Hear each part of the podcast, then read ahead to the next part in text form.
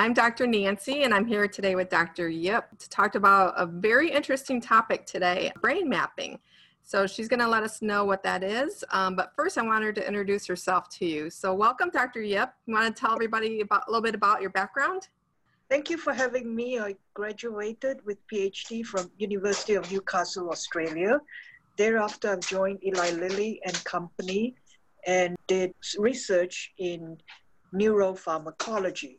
So okay. Worked on Cymbalta in a team.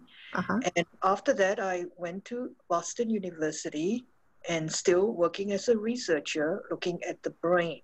And these, I've went from animal models, that means rat brain, into human postmortem.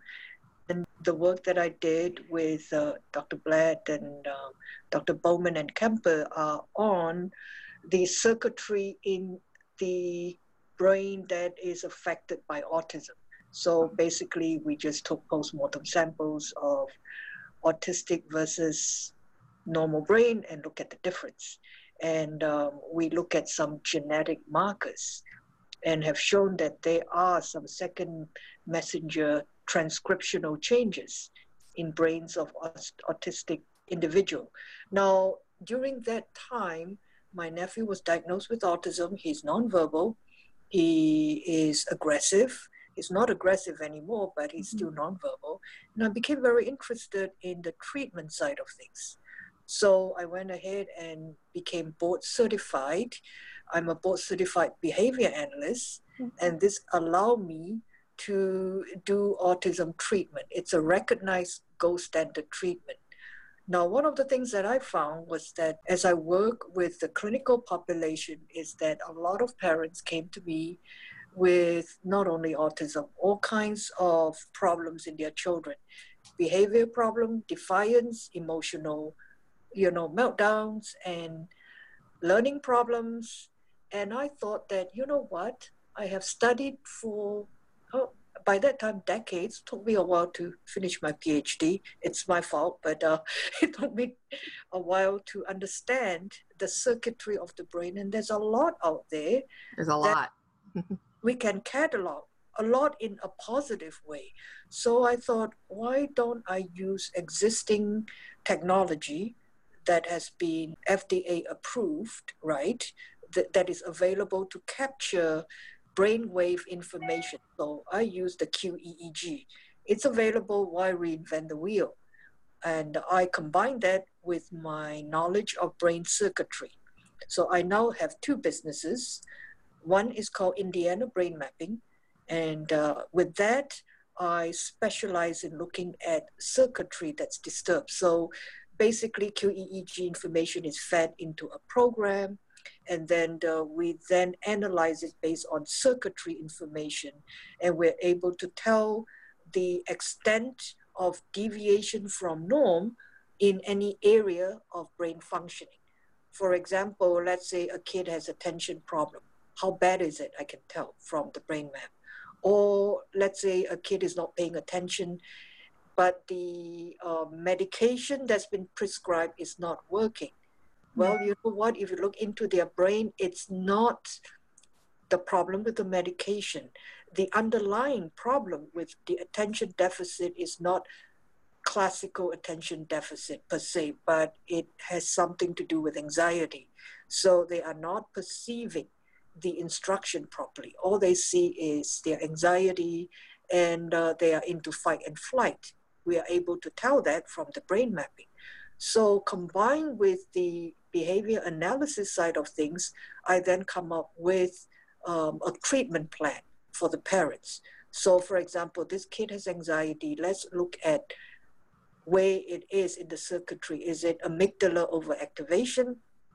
In that case, bring it down, help with coping, make it, deliver it in a way that is friendly, that is fun, that is reinforcing. And then we also measure attention span. Is attention span five minutes, less than five minutes? If it is two minutes, good. We're going to present information in two minute bite size, uh, which is what we call advertising anyway. So we will do that, and then the kid will go and, you know, do what they like, and then they come back And when we combine a behavior protocol with medication, in fact, we are able to achieve greater effectiveness. And a lot of parents tell me that they don't feel comfortable putting their young child, sometimes they can be as young as three years old, on psych meds, mm-hmm. because these psych meds have not gone through the uh, whole, you know, we are not supposed to test drugs on children. Right. So when the, the pharmaceutical company that does drug testing, they actually do not test it on children. It's tested on adults. And we know the brain of adult and children are different. Mm-hmm. So we also do not have information on long-term usage of those drugs, especially heavy-duty drugs like antipsychotic medication. And I understand the reservation. And uh, what I tend to do is to measure brain activity. So let's say you are on drug X, okay? After six months, what does the brain look like? And uh, so we are going to combine that with some kind of behavior protocol, and we will change it. And if that's meltdown, meltdown, look at what triggers it and help the client deal with that better. So my model works best with collaboration with other disciplines, and uh, the psychologists, the counselors, chiropractors, because each uh, discipline offers something.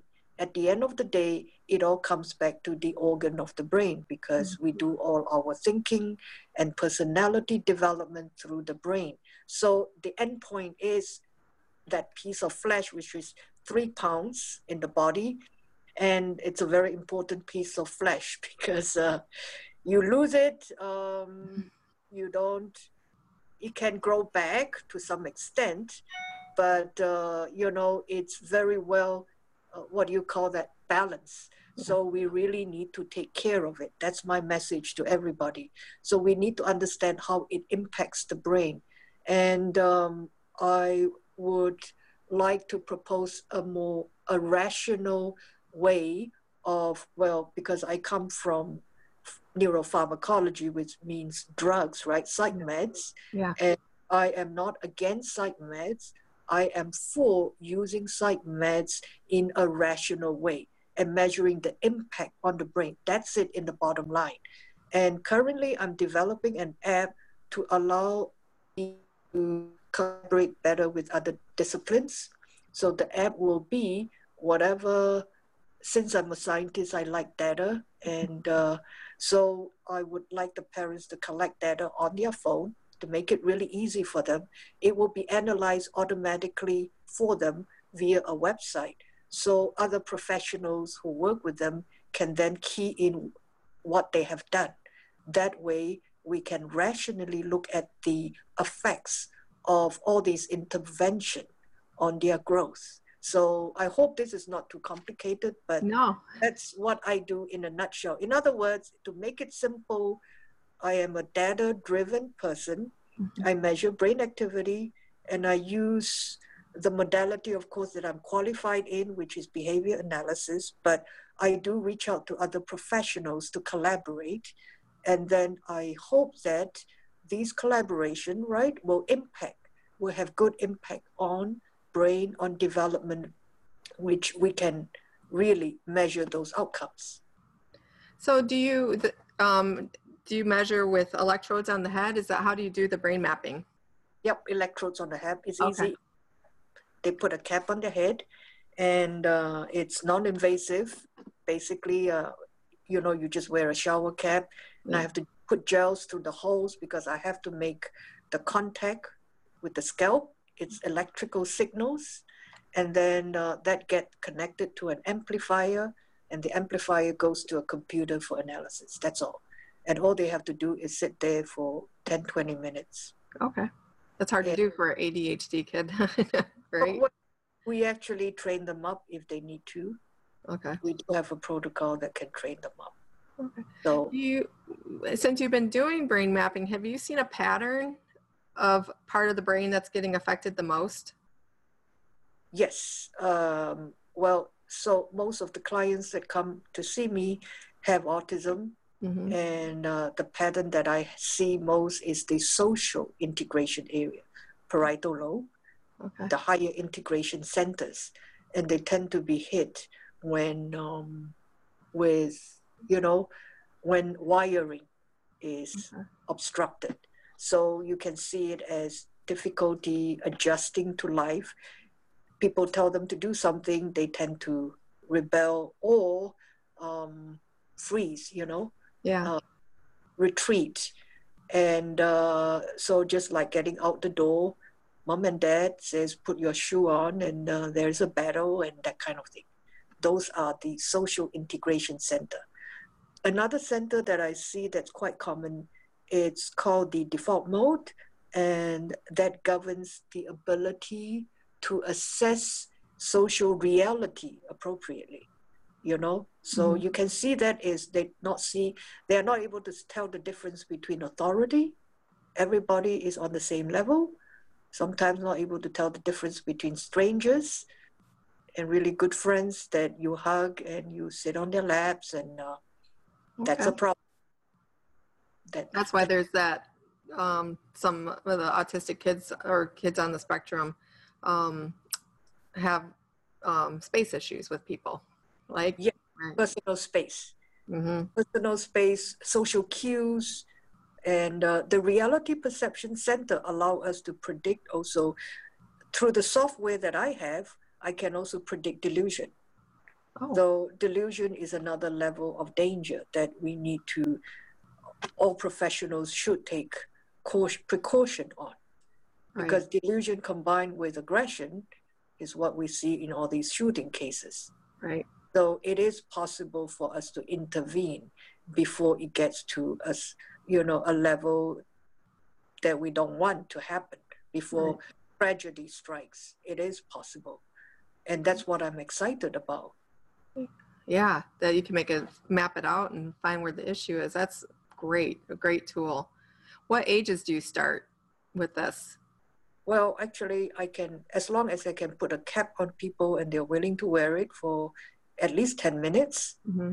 I can measure it. I mean, I've measured infant. Okay. I can get custom cap made for the head size. So basically from infancy to eighty-two, because our database only goes up to eighty-two. Okay. So would it be a benefit for a mom to maybe get their infant just brain mapped to see how development is? Is there, or do they need to have an issue um, to come well, in? I don't do infant a lot, and I, I know that um, um, what is called that Tufts Medical School in Boston and uh, the Harvard Medical School, they do have research on infant to show early biomarkers for autism. Mm-hmm. And I know they also do E E G. So that's a research thing. Okay. I tend not to look at infant, and because we, I, actually there's something I would like to show you guys, and uh, which is another topic that I feel like is important. It's also research from the um, Harvard uh, University Child Development Research Center. So what it is, is that usually when they come to me, they are at least three. Okay. And if, and if they're not talking by three, uh, that's a red flag. Okay. And um, they should start communicating, you know, from two and have some words. Right. Right. Yeah. Okay. So is there anything else? That, I mean, great information um, that you shared with us today. Is there anything before we sign off that you want to leave our parents with? Anything you feel they should know? Okay, absolutely. I don't know. Yeah. Maybe I can also scan and send you this paper if you give me an email later. Okay. It. I feel like that's, this is the piece of research done by Harvard University. They call it the five numbers. First number. When an infant is born, um, the growth of the neurons in the brain is really fast, seven hundred connections per second. Oh, okay. By the time they are two years old, okay, I don't know if you can see that. They have gone from this much to this much. Wow. By the time they are two years old. That's one number. By the time they are eighteen months old, you can see the graph, right? Yes. Big discrepancy, the, the, the, the one that is on the top are college-educated parents, and that's a number of vocabulary that they recognize. The line at the bottom are um, working class and welfare parents. So socioeconomic background. Oh. Predict development. Another thing, point number three, ninety to one hundred percent chance of developmental delay when a child experiences six to seven of the adverse risk factor, which is poverty, uh, single parent, low maternal edu education, child maltreatment. And the other thing, the final thing that I really want to say is early intervention, early detection. For every dollar that you spend in early intervention, you get four to nine dollars back. So you get four hundred to nine hundred percent gain. And uh, do not wait until they are twelve, thirteen, sixteen, because it's a lot harder to do anything about. Right. We need, if ever you wonder that something is wrong, it's not easy to get diagnosis. A lot of people miss the criteria, which is why I do brain mapping again. I can measure things before behavior happens. I can measure things as early as infancy, but it's hard to predict in infancy because they are still growing. Right. Two years old is really good. Do something quickly, and by the time they've grown up, you're not going to see any difference between somebody who has autism and somebody who's typically developing. I know because I have watched it. And finally, um, I'm not expecting you guys to buy this book, but uh, this is a book that I have uh, co-authored with Doctor Michael Fitzgerald, and it is called Autism, Paradigms, Recent Research, and Clinical Application. So these are research work on clinical treatment that is used in autism. Oh, great. Okay. We'll put the link in the um, comments below so that um, they can have that information, as well as um, your website. Do you have a website you want to say for our podcast listeners? Yes, I have two. It's autism parent care dot com. Okay. And uh, aut autism parent care is one word. And the other one is indiana brain mapping dot com. Okay, great. Well, good. Thank you, Doctor Yip. I really appreciate you coming on. And sorry for the technical difficulty we had today, but it's um, great information, I think, that everybody really needs to hear. And then um, we'll get you some people uh, to get their brains mapped. Yes, and I don't just brain map uh, people with autism. I brain map anybody who have brain problems. And it's not only children, also adults. So okay, great. Well, thank you for all the information. We really appreciate it. Thank you for having me. You're welcome. Okay, bye. Bye-bye.